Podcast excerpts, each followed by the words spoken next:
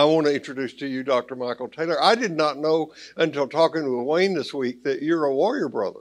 Yes, sir. Yeah, I am glad. I'm glad you're here. Dr. Michael Taylor has written 12 books.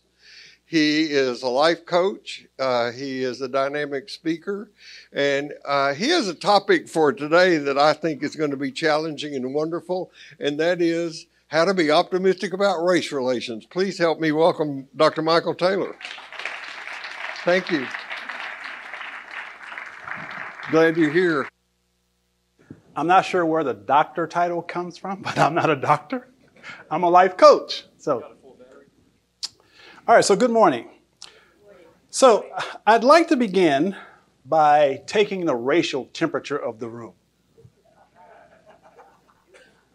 So I'd like you to think about the current state of race relations, and I want to know if you're optimistic or pessimistic about the future of race relations. So if you're pessimistic about race relations, raise your hand, please. Okay. If you're optimistic about race relations, raise your hand. Interesting. So, although I'm extremely optimistic about race relations, I know the truth. I know the reality that's out there.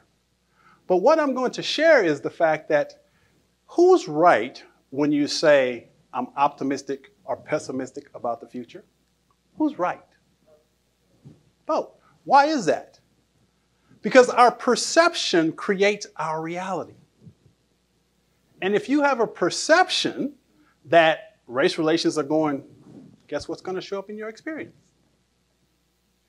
But if you have a perception that life or race is in an optimistic lens, guess what you'll see? So I am considered an irrepressible optimist with a passion for the impossible. And as a man who happens to be black, I get a lot of pushback for having that point of view, because it appears that I'm in denial of all the challenges that our country faces. But I am well aware of all the challenges. I simply choose to focus on that which is right. And that's my focus. So who is Coach Michael Taylor? Well, I'm an entrepreneur, author of 12 books, motivational speaker, podcaster. But does that really tell you who Michael Taylor is? Not really. That's just kind of what I do. So I wanted to kind of share my story. So I was born in the inner city projects of Corpus Christi, Texas, to a single mom with 6 kids. And we were basically the poster children for poverty back in the 60s. And when I was in the 11th grade, I went to a seminar. And this guy convinced me that I could get rich selling vacuum cleaners. So in the 11th grade, I dropped out of high school, which is a really poor choice. But fortunately for me, I secured a job with this building supply center. And I climbed the corporate ladder pretty quickly and actually became the youngest manager in the history of this particular company at the age of 22. And by the age of 23, I was living the American dream. I had the house, the wife, the 2.5 kids, the vacations and all of that, and by society standards, I was successful. And within approximately a 6.5-year time frame, that American dream turned into the American nightmare as I went through a divorce, bankruptcy, foreclosure, a deep, deep state of depression. I was actually homeless for 2 years, living out of a car. And during the darkest period of my life, I received a miracle. I was sitting up late one night because I was too depressed to sleep. And I was sitting at the edge of my bed, looking across the room at my bookshelf, when I happened to notice that every book on my bookshelf has something to do with getting rich or making money. And as I looked at those books, this question just popped in my head, Michael, what if you took all the energy and effort you've used in trying to get rich and simply figure out how to be happy? And as simplistic as that question may sound, it literally changed and saved my life in an instant. I can't explain it, but all of a sudden my depression lifted, and I had this amazing clarity that I was going to be able to rebuild my life and it was going to become extraordinary. And so as a result of asking that question, I stopped reading books on getting rich and making money. I started reading books on psychology and philosophy and spirituality and metaphysics, and I went on what I'll call my journey of transformation. And as a result of going on that journey, I was able to rebuild my life, and it has become extraordinary. And so I made it my life's work to share the lessons that I've learned along my journey with others, to support and empower them on their own journey. And so who I am really, I'm just an ordinary guy who made a commitment to live an extraordinary life. And I'm absolutely certain if you're watching this presentation right now, you have the capacity to make your life extraordinary. And so what makes my life extraordinary is the fact that I get to do what I love to do, which is speak and write. But even more so than that, what makes my life extraordinary are these people. This is my family. That's my son Mike Jr. on the left. He's 39. There's my daughter Katrina. She's 36. There's my son Charles. He's 24. There's my grandson Charles. He's 8. My granddaughter Sony. She's 3. And my lovely wife, who I've been married to for the past 22 years, who's sitting back in the corner back there. 24 years, what'd you say? She's got an opinion. What did I say? 24. Did I say 24? 42. So anyway, this is what makes my life extraordinary, knowing that these people love and adore me for who I am. So it is my belief that it's time for a new conversation about race. We all know how difficult it is to engage in these types of conversations because we all have perceptions and opinions and beliefs about race. And so I love what Buckminster Fuller said when he said, "You never change things by fighting the existing reality. To change something, build a new model that makes the existing model obsolete."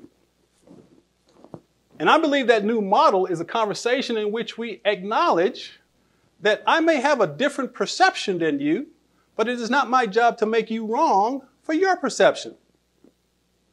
And if you look at all the divisiveness in our world, I would say the foundation of most of it is that as human beings, we have this insatiable need to be right. And we simply are unwilling to change our beliefs and positions about certain things. So I'm suggesting or requesting that you just be a little open-minded. And remember, what I'm going to be sharing, these are Michael Taylor's perceptions of race. And you get to decide if it aligns with your perception. Really simple. So I want to share a few experiences in my own life as a man who happens to be black in America. So when I was in elementary school, I had this amazing teacher named Miss Bussey. And Miss Bussey had this board at the front of the room. And on the board, she had all the students' names. And when you received an A, you got a gold star.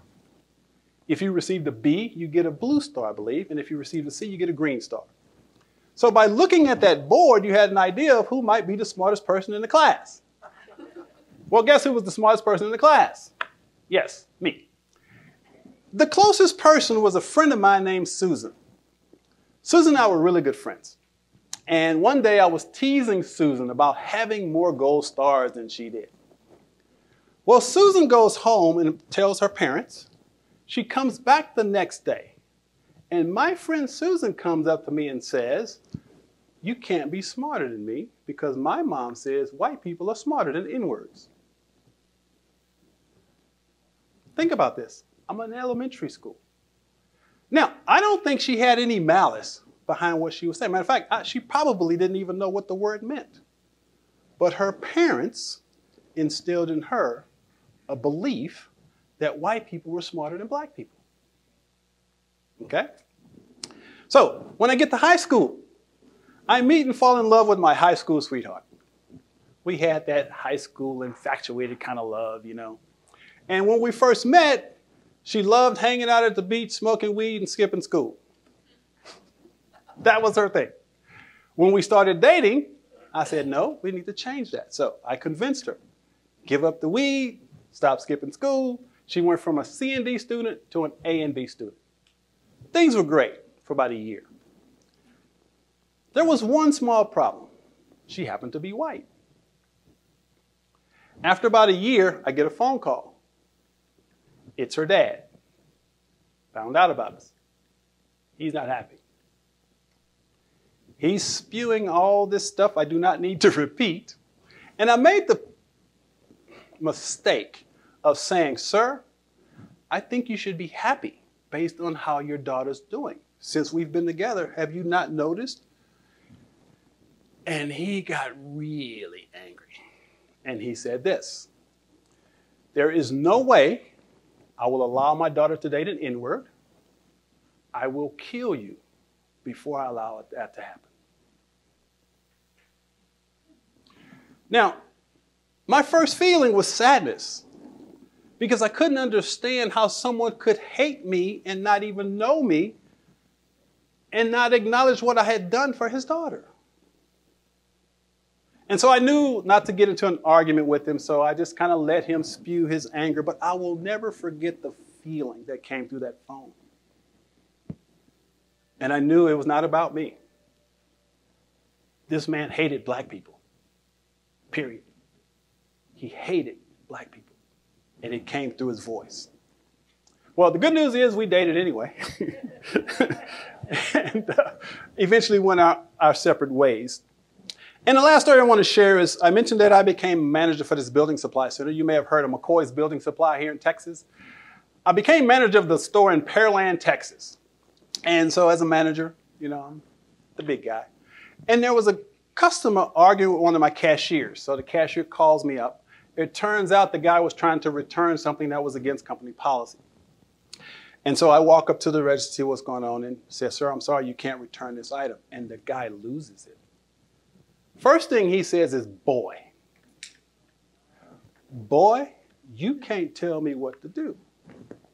I said, sir, company policy says. He says, so, look, I don't want to talk to you. Because here in Pearland, we don't let N-words tell us what to do. You get me somebody else who's over you. I said, sir, I'm sorry. I'm the manager. There's no one above me. He said, that's not good enough. You get me somebody on the phone that I can talk to. He was really pissed. I said, sir, okay, give me just a second. Now, we had a policy with McCoy's because I was actually the second black manager in this company's 67-year history. So he said, the owner said, look, if you ever have a problem, call me. So guess what? I called the owner of the company. I said, Mr. McCoy, we have a small problem. I need you to talk to this customer. So I hand him the phone, and the guy goes off. I can't believe you've got this N-word running your store down here in Pearland. What are you doing? And all of a sudden, he kind of gets pale. And he hands me the phone back. I said, yes. And Mr. McCoy says, call the police, get him out of the store, and he is no longer allowed to shop at my store. As fate would have it, a police officer was walking in the store. And I tell the police what's happening, and the police tells the guy to leave, and the guy just goes off on the cops, screaming and hollering about N-words running stores in Pearland. And the customers were in shock, apologizing. Michael, I'm sorry, blah, blah, blah, blah. But again, I've been dealing with that all of my life. So despite all the challenges I've had as a black man in America, I still remain optimistic about the future of race relations. And why is that? You want to know why? This guy. How many of you know Wayne Dyer? Wayne Dyer is my all-time favorite mentor. And when I was in my 20s, I read a book by Wayne Dyer, and he said this. As a human being, you have the capacity to do anything any other human being has ever done. And if it hasn't been done, you can be the first. And when I read that, it was as if my soul heard it. And I got it. And from that moment on, I didn't see myself as just a man who happened to be black. I saw myself as a divine human being with infinite potential. And I could do anything I set my mind to. And my mom had also taught me another valuable lesson when I was very young. And she said this, Michael, If you want something badly enough, there is no one or no thing that can keep you from attaining it except yourself. Powerful lesson. And that is the reason why I've been able to accomplish what I've accomplished with only an 11th grade education. Because I've always believed that if I wanted something badly enough, no one could keep me from attaining it except myself. So we're talking about race. Everybody take a deep breath. So what is racism? So here's a definition that I came up, or I saw somewhere. It says, the belief that race accounts for differences in human character or ability, and that a particular race is superior to others. That's one definition. But my question is, so where does it come from? So how many of you know Ken Wilber? Raise your hand. I love Ken Wilber. He's the founder or the creator of what's called integral theory. And it's been called the theory of everything. And it's pretty freaking amazing if you haven't read some of his stuff. But Ken says that all human beings have four world views. Now, I've kind of modified them just a little bit for this presentation. But the first world view is what he calls an ethnocentric worldview, meaning I am different and separate from others because of ethnicity. It's just a worldview, okay? The next worldview is what he calls a human-centric worldview, which means I am not separate from others based on ethnicity, and human beings are all one, but separate from the world. And then he says there's what's called the world-centric worldview, meaning I am not separate from others based on ethnicity, and human beings are all one and connected to the world. And last but not least, it's called a cosmocentric worldview, meaning all human beings are all connected and connected to everything in the universe. Okay? So what is a racist? A racist is someone who is trapped in an ethnocentric worldview and has a belief that their race is superior, is the superior race. Why do you think we had the KKK? Their belief was that their race was the superior race. So where do racist beliefs come from? People aren't born racist. So where do the beliefs come from? Well, I love this quote. It says, our belief system doesn't just shape our perception of reality. It becomes our reality. So where do perceptions come from? Well, first of all, it starts with our family. So if you happen to be white and you've never been exposed to black folk, where did your beliefs and views about them come from? In most cases, your family. Right? Next, our culture. Our culture is basically the people you hang around the most. What's your political affiliation? What's your religious affiliation? What your friends are? That's kind of your culture. That's where you get your beliefs from. And last but not least, society / media. The media shapes our beliefs. And once again, if you have not been exposed to black people and you are paying attention to mainstream media, I'm going to assert that most of the stuff you get from mainstream media about black people is negative. Because we have a media that loves negativity, pessimism, cynicism, and sensationalism. But guess what? If we don't have the awareness to challenge our beliefs, we buy into what we see in mainstream media. I like to think of myself as a solution-oriented guy. So the fact that we're having this conversation is I'm hoping to create some solutions. Remember what I said about a new conversation about race?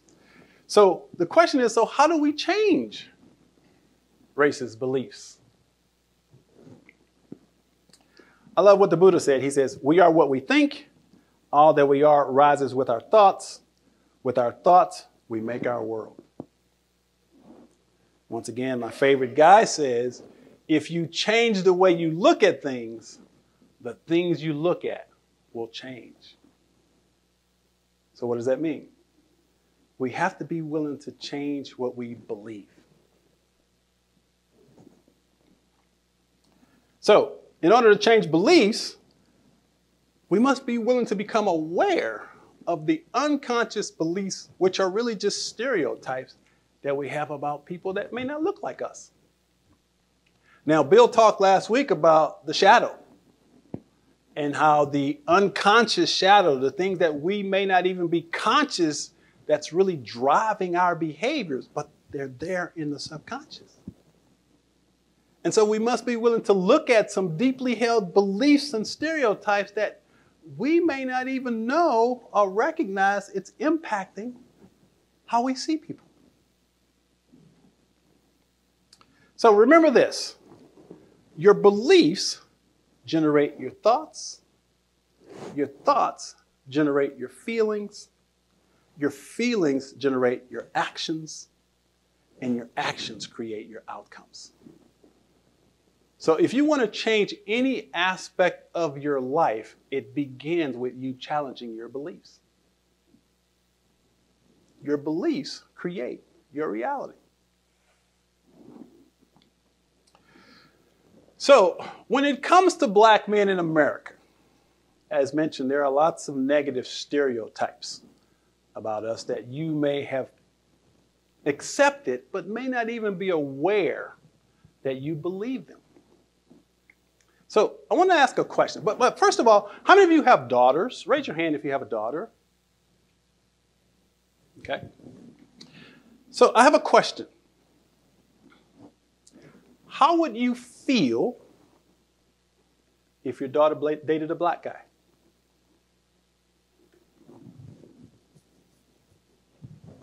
Now, for some of you, the feeling could be anger. For some of you, the feeling could be fear. For some of you, it could be sadness. For others, it could be shame. What will my family think? What will people say? The question is, what triggered that feeling? Whatever that feeling was, what caused you to feel that way? I'm going to say it was your beliefs. You have a subconscious belief about black men. And as soon as I asked that question, you went to your subconscious mind, the belief triggered a thought. Oh, no, I don't want her to date a black guy. Oh, no. What? But that is the basis of all stereotypes.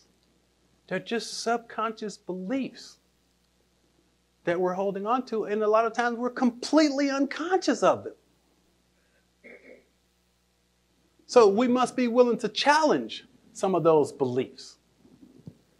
We must be willing to go down into that place called subconscious and pull up the stuff that maybe needs to be changed.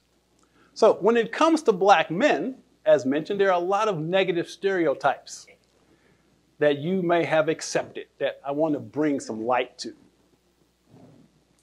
So, I wrote a book called Shattering Black Male Stereotypes, Eradicating the 10 Most Destructive Media-Generated Illusions About Black Men. And I came up with what I call the 10 most destructive ones. I'm going to share a few of them here. But once again, these are just stereotypes. So what I'd like to do is challenge you to ask yourself honestly, as I share them, to see if you've believed them, if you've bought into them. First stereotype, black men are angry and violent. So how many of you saw the story of the young black man that went and rung somebody's doorbell and the guy shot him? Why did he do that? He was afraid. But why was he afraid?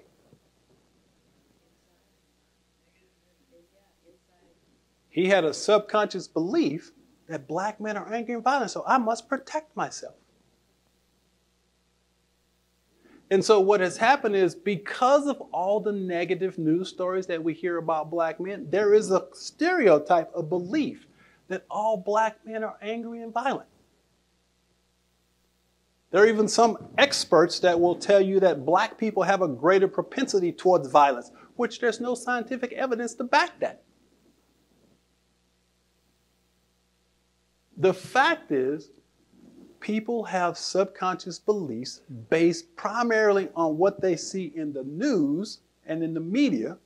They don't even realize that those beliefs are challenging them to see how they think, which creates them to act a certain way. So my question to you today is, have you accepted that stereotype? Do you believe, and let's just say most black men are angry and violent? Guess what? We aren't. We are just as loving, compassionate, empathetic as any other group of people. But you wouldn't know that if you pay attention to mainstream, especially news. So that's stereotype number one. Number two, black men are deadbeat dads. Now raise your hand if you've heard this. Be honest. Yeah. Black men are deadbeat dads. Once again, there's a lot of statistics out there about how many fathers aren't in the home, and you've got statistics that you can say whatever you want to say. But the fact is, there was a CDC study that was done a few years ago. Objective study, Center for Disease Control. How many of you saw the study that showed that black men were actually more involved in their children's lives than men of other races? Anybody see that report? I wonder why not.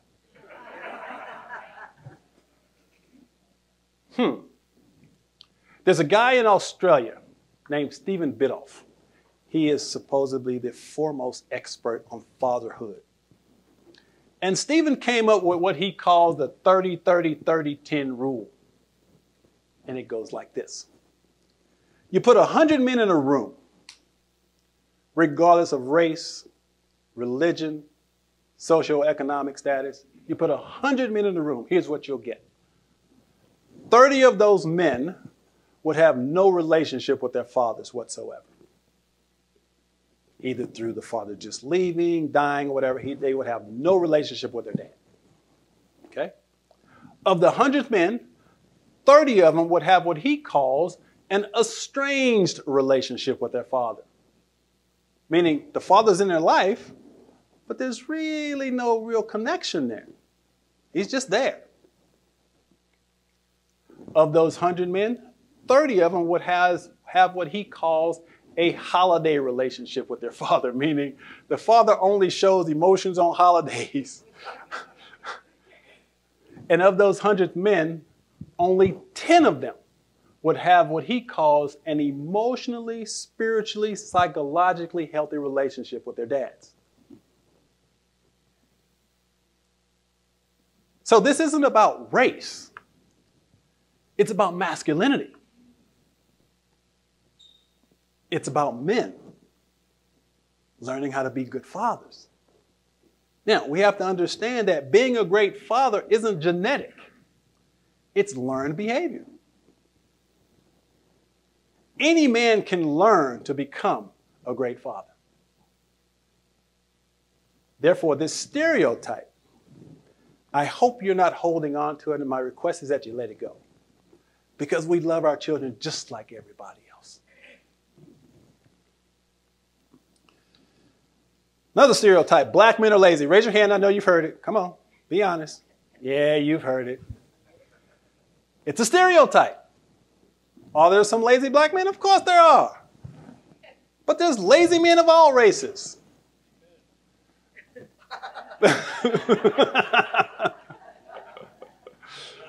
But as black men, we get this label that we're lazy, okay? It's a stereotype. Ooh, black men are unpatriotic.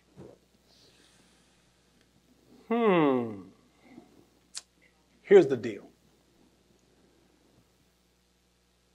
We don't protest because we don't love this country.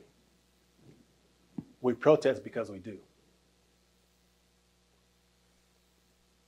and we protest because we want this country to live up to its ideals and what it says it was committed to.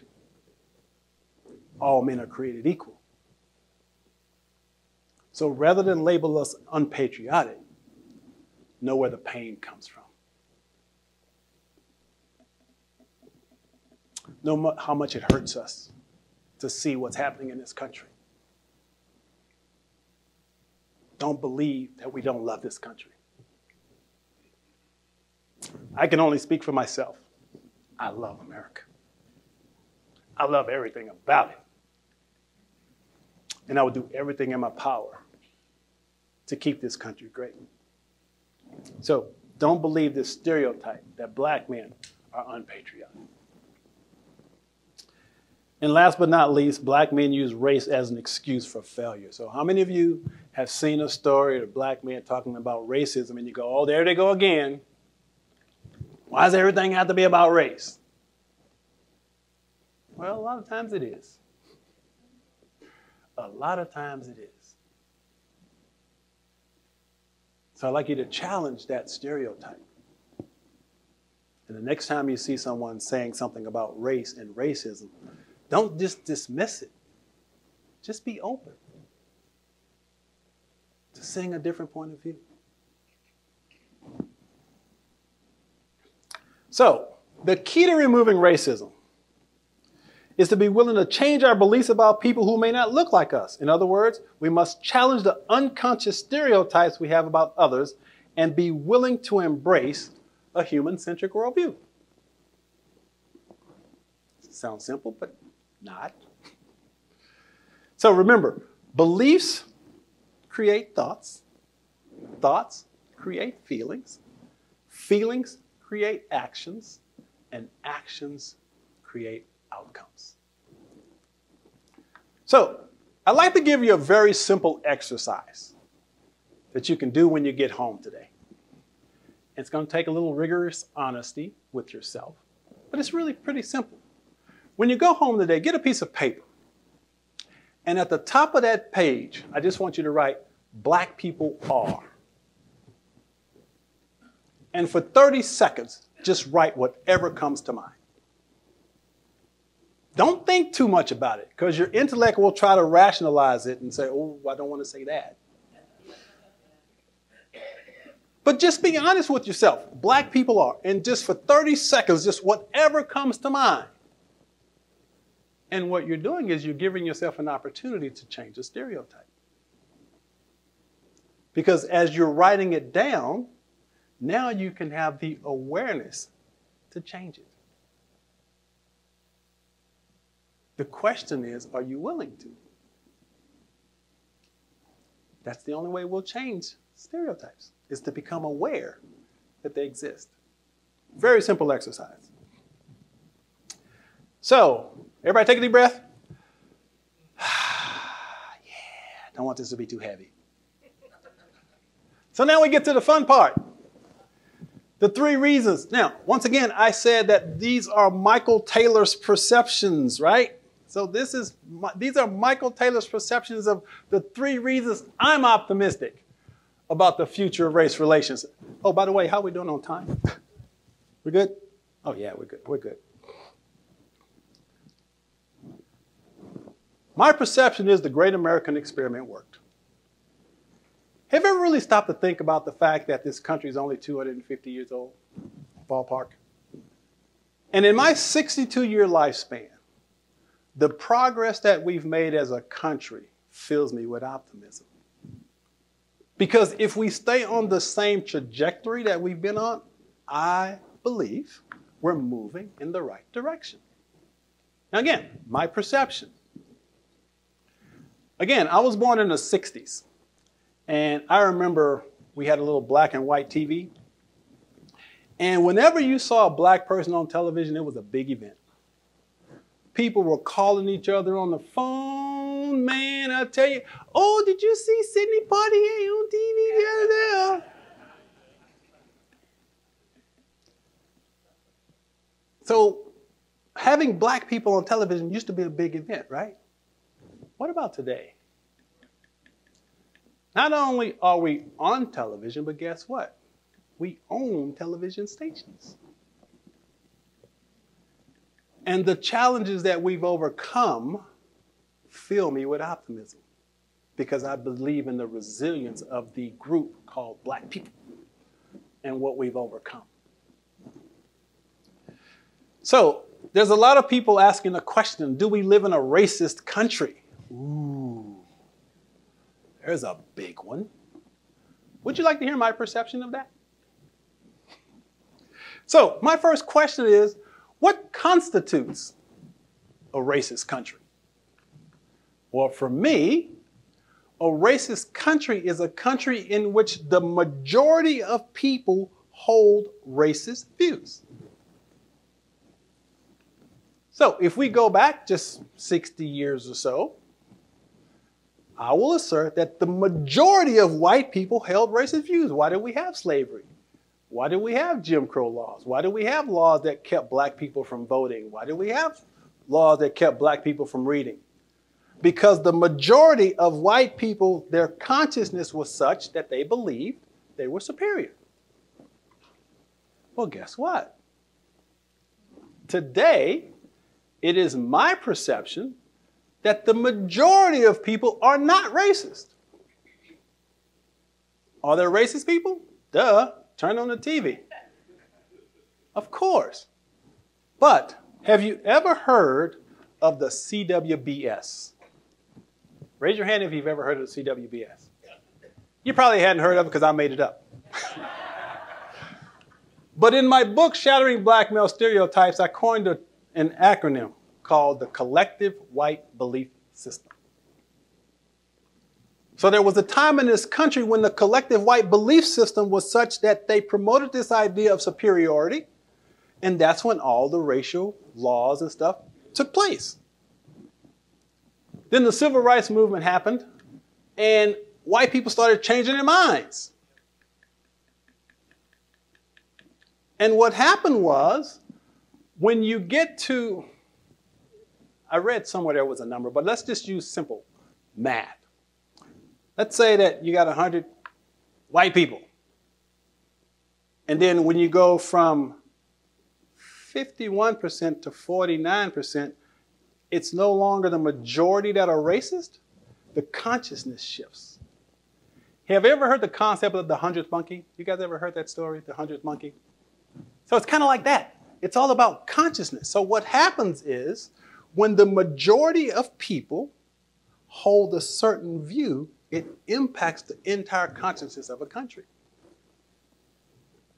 Therefore, I believe most white people aren't racist, and that shift in consciousness, which we're going to talk about in the next slide, is another reason for optimism. Because once again, my perception is the trajectory that we're on as a species is moving in the right direction. So, how many of you have heard of Barbara Marx Hubbard? Barbara Marx Hubbard wrote an amazing book called Conscious Evolution. And in her book, she says, human beings are still evolving. And she says they're evolving from what she calls, from what we know as Homo sapiens to what she referred to as Homo universalis. And Homo universalis means that humanity is going through this consciousness evolution. We will evolve through egocentric worldviews, ethnocentric worldviews, human-centric worldviews, to get to cosmocentric worldviews. It is inevitable. Why do I believe that? Well, the reason I believe that is because of the last thing. It is my belief that there is a divine intelligence that created and is still creating this amazing universe that we live in. And this intelligence knows exactly what it's doing. And it's created a system that is designed to fulfill its intention. And what is its intention? Heaven on earth. Now, most people go, wait a minute. Now, my belief, once again, when I think about divine intelligence, in my little head, the way I see it, if there was such a thing called the divine intelligence, would it not be intelligent enough to create a system that it would not allow its creations to destroy it? That makes sense to me, I'm just saying. That's my perception. The creator, the source of all things, knows exactly what it's doing. And when we learn to get in alignment with the purpose it has given us to support it in creating this heaven on earth, then we're doing God's work. I'm just saying. That's my perception. That's how I see it. This is the primary reason I'm so optimistic about the future of race relations, because divine intelligence knows what it's doing. We can't mess this up. It might look like it. I don't think we can. So always remember, there is only one presence and one power in the universe, God, the good omnipotent. And your goal should be to connect to this power and discover your life's purpose. And in doing so, you will be doing your part in working hand in hand with God to make the world a better place. So, I began by asking the question if you were optimistic or pessimistic about the future. Here's our greatest gift as human beings. Choice. Anybody see the movie The Matrix? I love The Matrix. You remember the red pill, blue pill? That whole thing was about choice. God gave us the power to choose. And we get to choose to create our reality based on what we believe.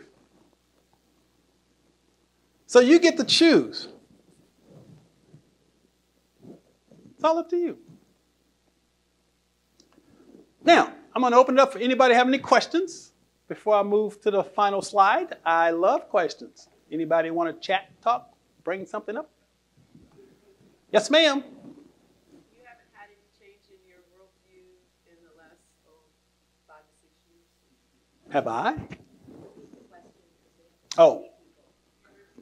She asked if I've had any changes in my worldview in the last 5, 6 years. No, my worldview hasn't changed in the last 10 years. When I made my connection to source, what I'll call divine intelligence, after overcoming everything that I've overcome in my life, I've gotten to a place where I no longer just believe in God. I know God in a deep, intimate level, and I know that this intelligence is moving through me as me. So that worldview has not changed at all, because I honestly believe this intelligence that created everything knows exactly what it's doing. Yes, ma'am. Okay, this is maybe it's not so much about, it's not really about racism, but it's just about your optimism, okay? So I just want to ask you, because for me, I'm just so troubled about mass shootings in this country. I'm just so troubled about that. So I just want to know how, yeah. So have you ever heard of a woman named Byron? Oh, I'm sorry. She wants to know, say your question again. I forgot she can hear. Go ahead. Do we have a microphone? Can we pass a microphone? I'm sorry. Okay, this is maybe really not really about racism. It's really about your optimism. And so that's my question, is because for me, I am so troubled about mass shootings in this country. And so I'm just curious. Yeah. Perfect. So how many of you have ever heard of a woman named Byron Katie? Anybody know Byron Katie? Byron Katie has this process called The Work. And it's basically a series of questions that you ask yourself to make you understand your own thinking. And Byron says something that I think is just pretty amazing. She says, you know, when it comes to reality, she says there's 3 types of business. There's my business, there's your business, and there's God's business. So When we get troubled by what we see in the media, what we've done is we've now moved away from our business to their business, the shooters or whatever. And it is your thoughts and beliefs about everything that's going on that's going to drive how you feel. Okay? So all of the stuff that we feel is based on our beliefs and our thoughts. But then most of that is driven by something outside of us, which we have no control over. So what she suggests is, number one, you got to stay in your own business, meaning how do you feel? So you can feel sadness about all the killings. You can feel whatever is appropriate for you. But the truth is, it's just your reality that you're creating based on what you believe and what you're thinking. Now, the way to make it your business is to do something about it. What can you do to possibly remove that from our society? And that's when we move into purpose, figuring out how can God use me to change that? And then I don't have those feelings because now I'm responsible for doing something to change it. Does that make sense? Anybody else? So once again, everything is happening in here and in here. So you got to be responsible for what you believe, what you think, and how you feel. Because that's going to generate everything else in your external reality. And again, that doesn't mean I turn on the television and I see a black man getting shot by a police officer. It doesn't break my heart. It does every time. But that's still outside of me. I have no control over that. But I can control how I feel, what I think, and what I can do. And what do? I write books. I have conversations like this to help change people's minds. So I'm doing God's work. That's how I look at it. Anyone else? Oh, yes. Well, what do you define as a tougher audience? Someone who disagrees with me? When I was looking at your remarks about the ability to change racism and what people could do with self-evaluation and all that, that's perfect. Hold on a second. When I was looking at your comments about things people could do to change, and I said, God, that's perfect for this audience, right? These are people who would listen, would do that, would want to do that. But I sat here and pictured you talking to a crowd of Proud Boys, and it kind of hit the floor, thud, you know, on that. That's what I mean. It's like, when I think of ending racism, that's what I think of. How do you change them, right? But I can't. I can't change them. Once again, it goes back to what Byron Katie says about my business, your business, and God's business. The Proud Boys are a group of people that have their own perceptions and ideas. They would not listen to me. It's not my job to go and try to preach to them to tell them to change their minds. No, I have to attract the people that are open-minded enough to hear what I'm saying, to engage in what I'm saying, and to make a difference in the world.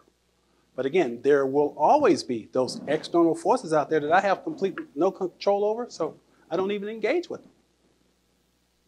And to speak to your point, I get a lot of pushback from black people for being an optimist.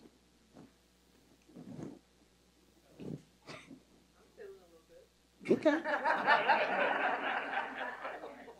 And that's absolutely okay. Mm-hmm. Maybe because my trajectory and yours are exactly the same. Mainly because my trajectory and yours are exactly the same. The optimism, because of life experience, better growth, accomplishments, honors, all that. But it feels like things have turned to me. Mm-hmm. So that's why like I said, my trajectory feels like it's going the other way.